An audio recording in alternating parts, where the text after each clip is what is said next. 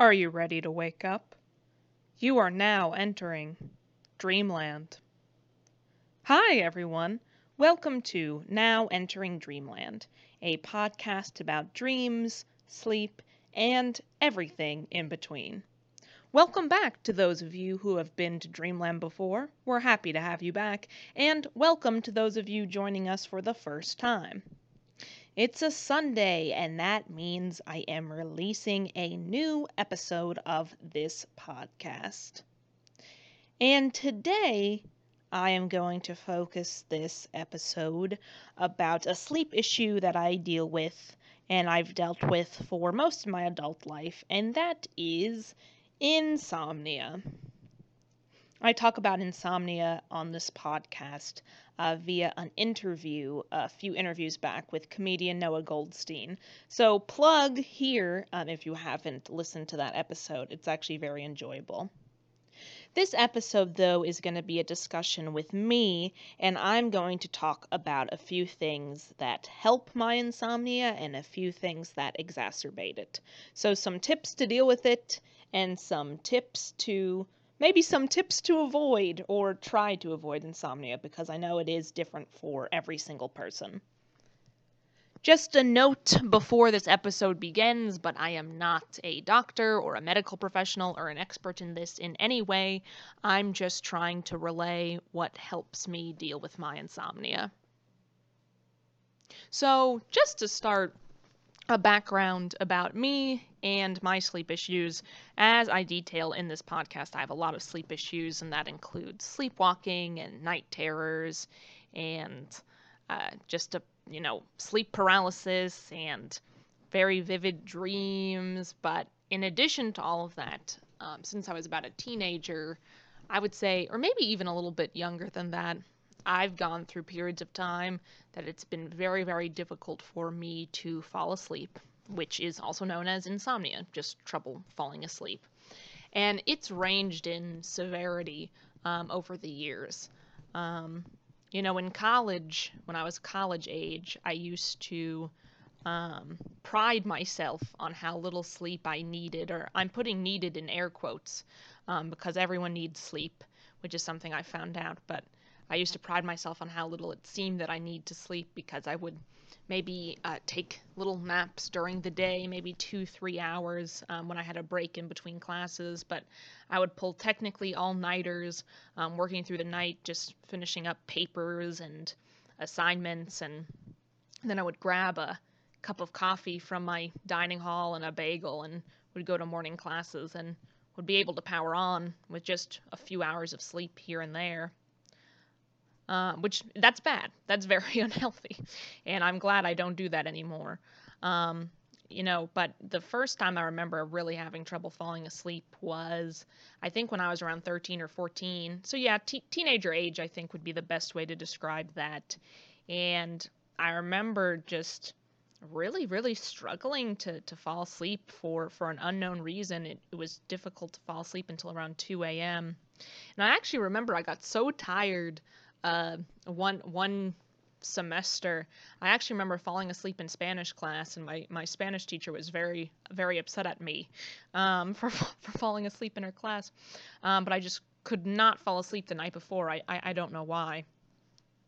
But um, something that i've noticed for experiencing this is i always get frustrated when i can't fall asleep especially when i want to but i tend to feel very defeated and I think only other insomniacs will know what I'm talking about, but I feel very defeated those nights that I can't fall asleep and uh, I, I stay up pretty much almost the entire night to the point where I'm able to watch the, the sky slowly get more and more light out. And that's that's when I realized that you know I I failed and it technically is the the new morning and I just need to give up uh, my my plight um, I always feel very defeated on nights like that because I just uh, I just couldn't fall asleep. And then there are of course those nights that I purposely uh, avoid sleep or put off sleep. I remember you remember going to movies. Everyone back in pre-COVID times remember going out to the movies.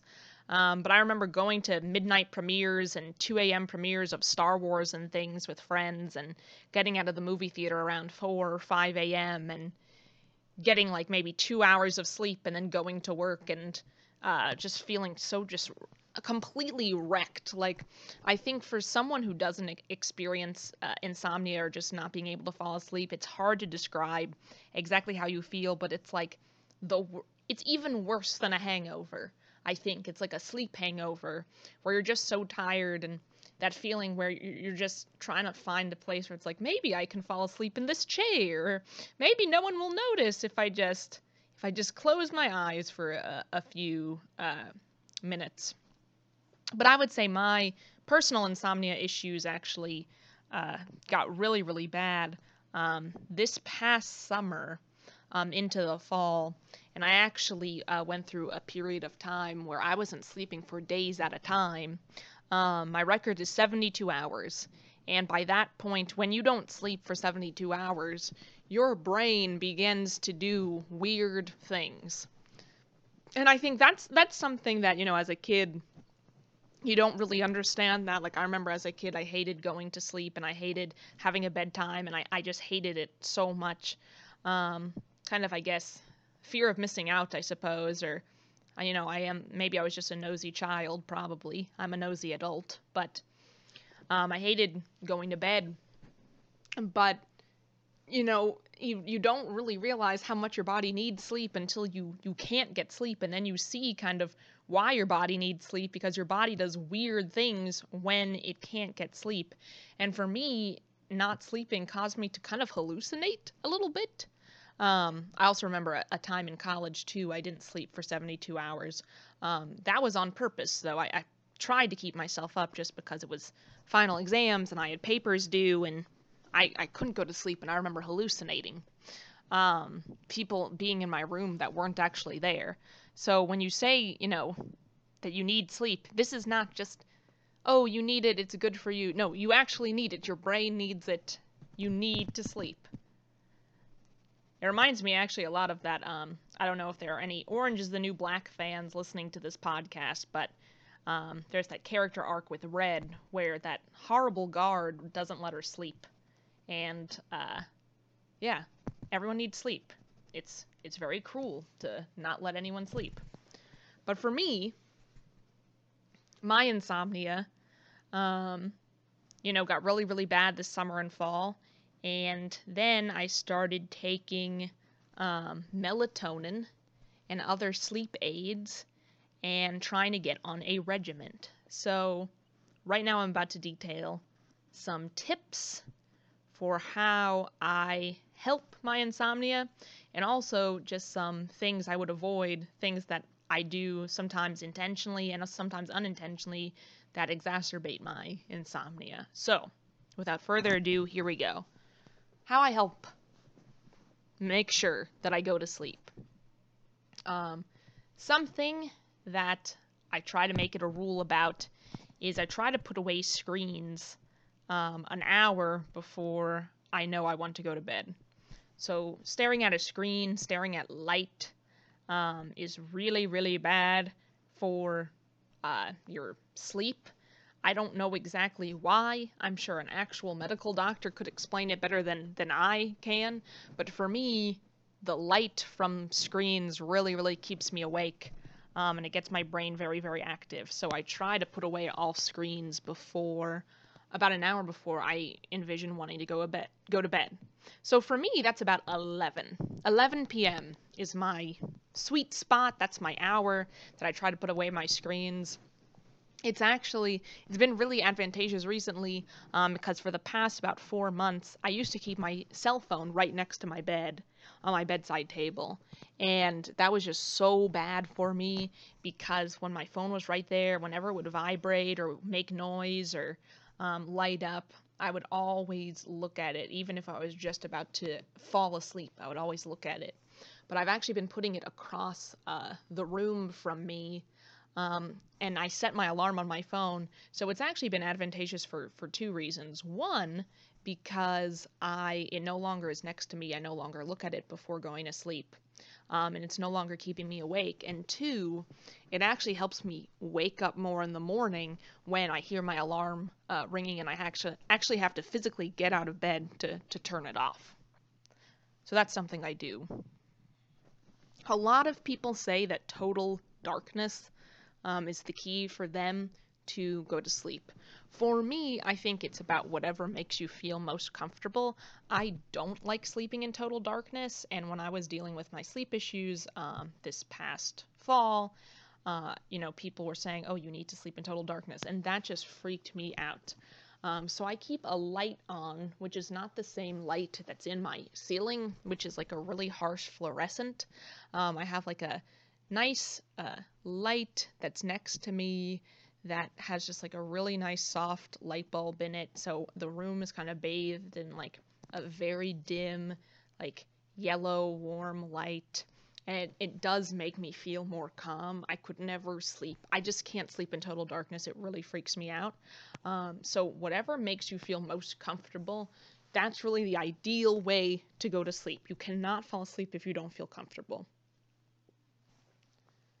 I should do a separate episode just on how much I like caffeine, and uh, I feel like there's part of me that maybe even is kind of addicted to caffeine, which is, you know, I feel like when you say addicted to caffeine, you immediately start thinking about that scene from Saved by the Bell.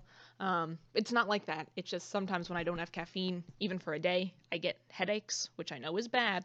Um, but I have to make it a point that I have to stop drinking caffeine. I can't have any caffeinated things uh, past 4 p.m. That's something I've had to stick with myself.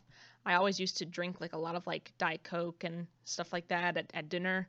No longer. I can no longer do it.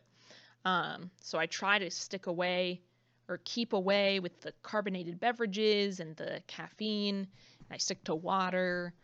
Um, also, I guess it's it. I, I do drink seltzer water, which I'm trying to get into. It's it's difficult, but I'm trying to get into it. So I guess that is carbonated when I think about it. Um, but just trying to pay attention to what you're putting in your body, I think is really really important.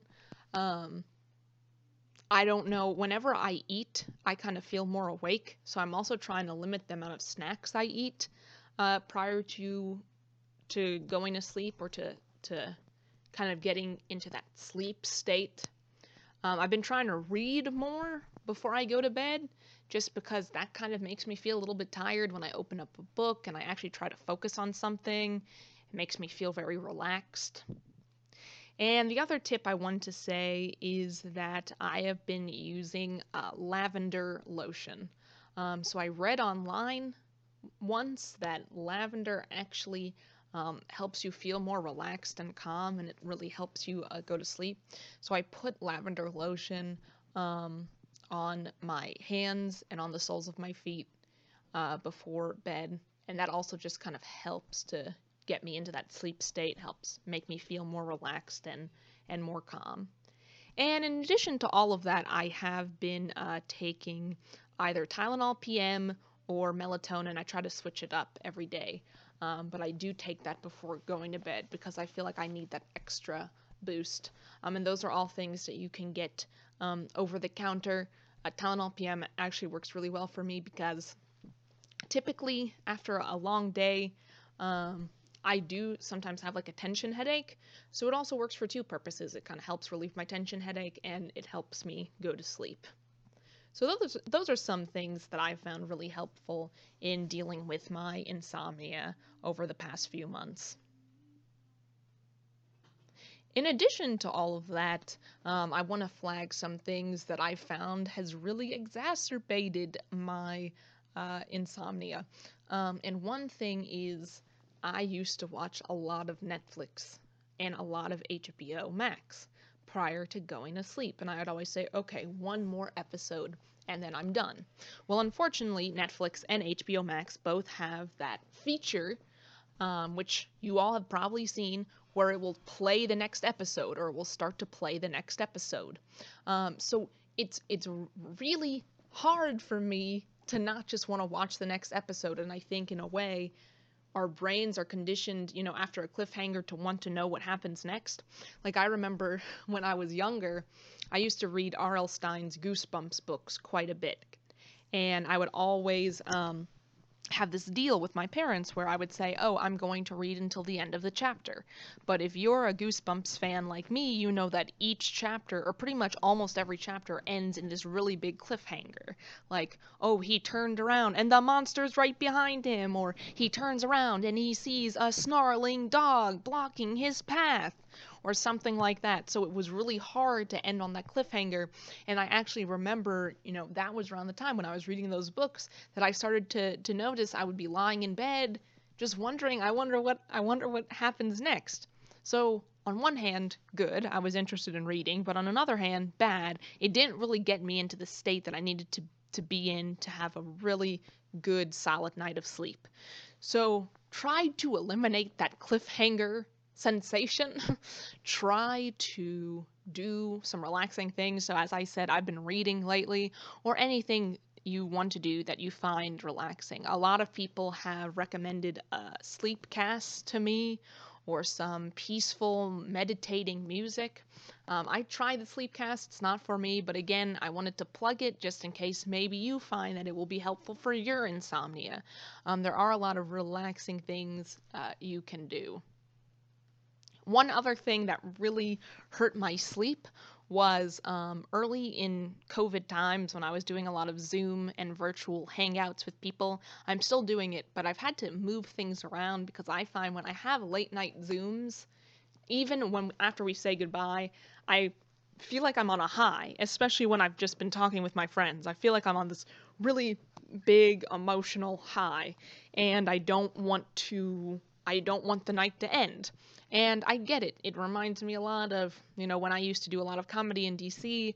I, w- I would go to a show and then I'd be with my friends and then we would always always say, "Oh, let's get one more drink or let's just go to one more bar or let's do one more set at another show." You know, I would we would always have these like kind of high octane uh nights out where we would kind of fuel each other's uh, adrenaline. So s- similar things are happening now with these Zoom calls, where I'll sometimes have these Zoom calls that start around 10 and they'll end around 11:30.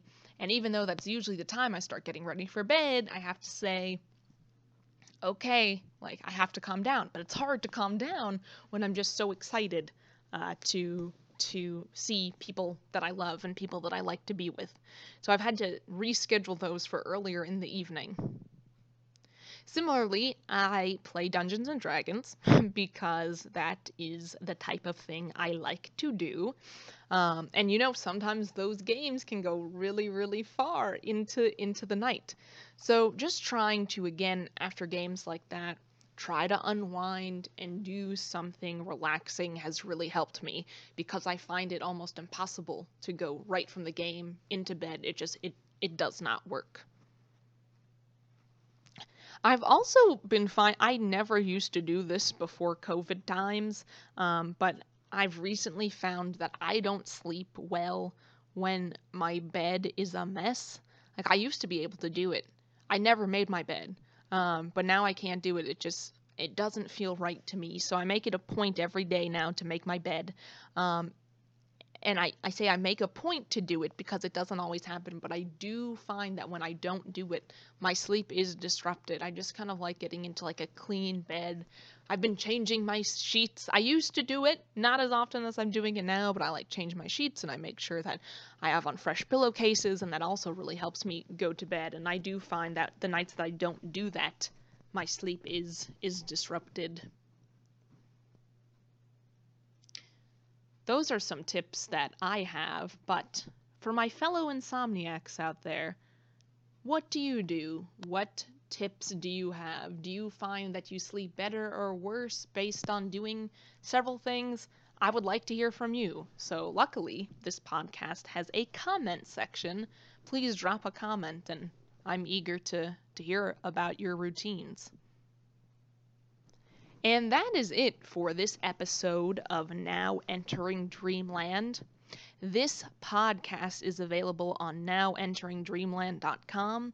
New episodes come out every Sunday, so I can only recommend that you subscribe to get the latest episode in your inbox, but if you don't like subscribing, you can just go straight to www.nowenteringdreamland.com and you can check out all of the episodes that we have, along with some other resources like my dream diary and a glossary of sleep terms. I'm actually going to be updating my dream diary very soon because I had a really big and long dream last night that has taken some time to transcribe.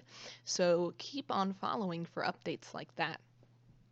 I also just wanted to take a moment to say that season one of this podcast is winding down. I am planning out what to do for season two. Um, but if you like this podcast, if you like talking about dreams and sleep, and if you like hearing these interviews, please check us out keep on listening, and also perhaps refer a friend. You're now leaving Dreamland, but we'll see you next time.